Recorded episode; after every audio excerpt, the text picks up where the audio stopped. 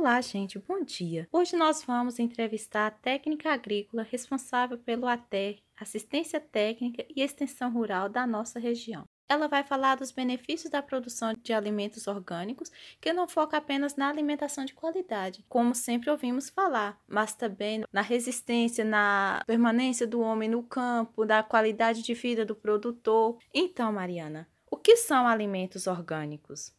Então, primeiramente quero agradecer o convite para participar desse podcast, né? Eu fico muito feliz pelo reconhecimento de vocês. Eu, como técnica em agropecuária, eu presto serviço de ATER na região dos agricultores e produtores de alimentos orgânicos. Estes alimentos são produzidos sem uso de defensivos químicos, sintéticos, transgênicos ou fertilizantes químicos. São técnicas que respeitam o meio ambiente e não ferem a saúde dos agricultores e consumidores.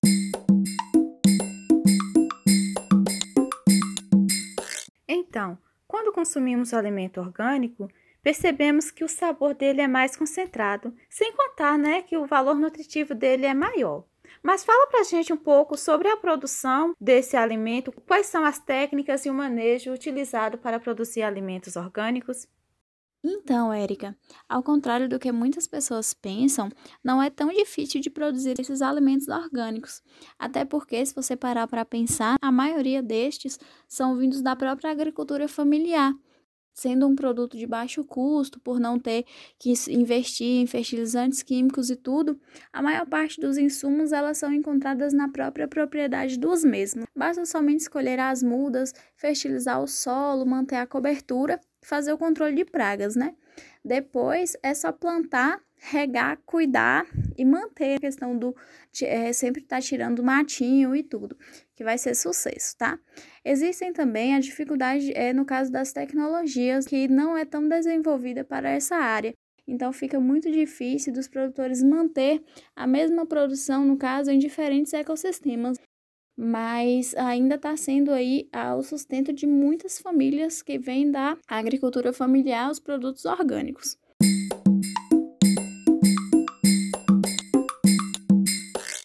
Sabemos que a agricultura familiar é responsável pela maior produção de alimento orgânico do país. Como você explica para a gente esse mercado de orgânicos? Onde podemos encontrar mais? Em supermercados ou em feiras livres? E você pode falar para a gente também sobre o consumo, quem são os maiores consumidores de alimento orgânico? Nos últimos anos, a gente teve um crescimento de mais de 50% nas vendas de produtos orgânicos a varejo, né? Chegando em 2018, uma cota de 22 mil unidades de produções orgânicas certificadas, causando até o nosso setor para rever o seu sistema de logística, né, para atender a procura que estava pelos alimentos orgânicos.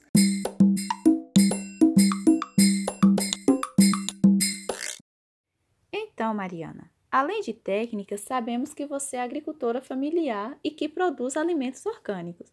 Então, o que levou você a optar por esse tipo de produção, sabendo que o retorno do orgânico é mais tardio que o convencional, sendo que você conhece as duas áreas? Então, Érica, nós produtores orgânicos acreditamos que podemos melhorar muito a vida das pessoas com os nossos produtos.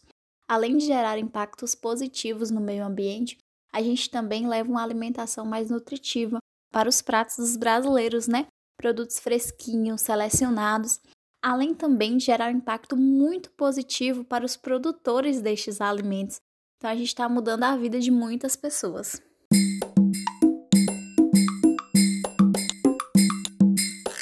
Você falou para a gente anteriormente sobre a disponibilidade desses produtos no mercado. E a questão de valores?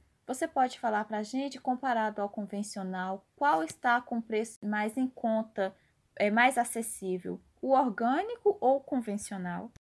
Então, né, os produtos derivados da agricultura orgânica, eles tendem a ser um pouco mais caros do que é, os produtos vindos da agricultura convencional, devido a várias razões. Alguma delas é a questão do fornecimento. Fornecimento é limitado em relação à sua demanda e procura. Também temos o trabalho por unidade de produção, que o trabalho tem um custo mão de obra muito elevado, né? O manuseio pós-colheita de quantidade é relativamente pequeno, tendo um custo muito mais alto. E também a questão da certificação, para ser um produto 100% orgânico, tudo tem um preço, então a gente paga por essa certificação. E devido a esses custos né, de produção, a gente tem uma grande diferença no valor final dos nossos produtos. Um exemplo é o tomate, né, que na agricultura convencional o quilo do tomate ele sai por apenas R$ 4,20, uma média.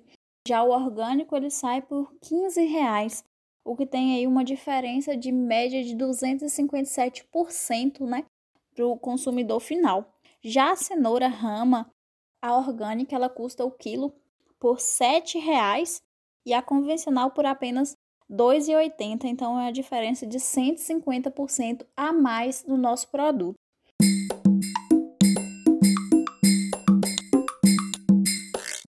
Pois bem, pessoal, chegamos ao final da nossa entrevista com Mariana. Mariana, obrigada por compartilhar conosco o seu conhecimento, por esclarecer para a gente as dúvidas sobre a produção de alimentos orgânicos.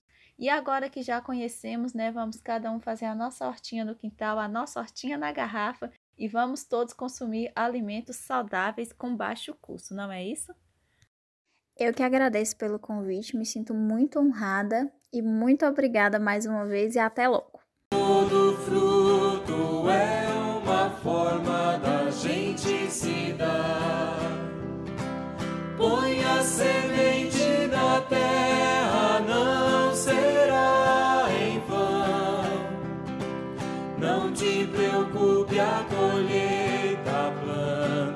Não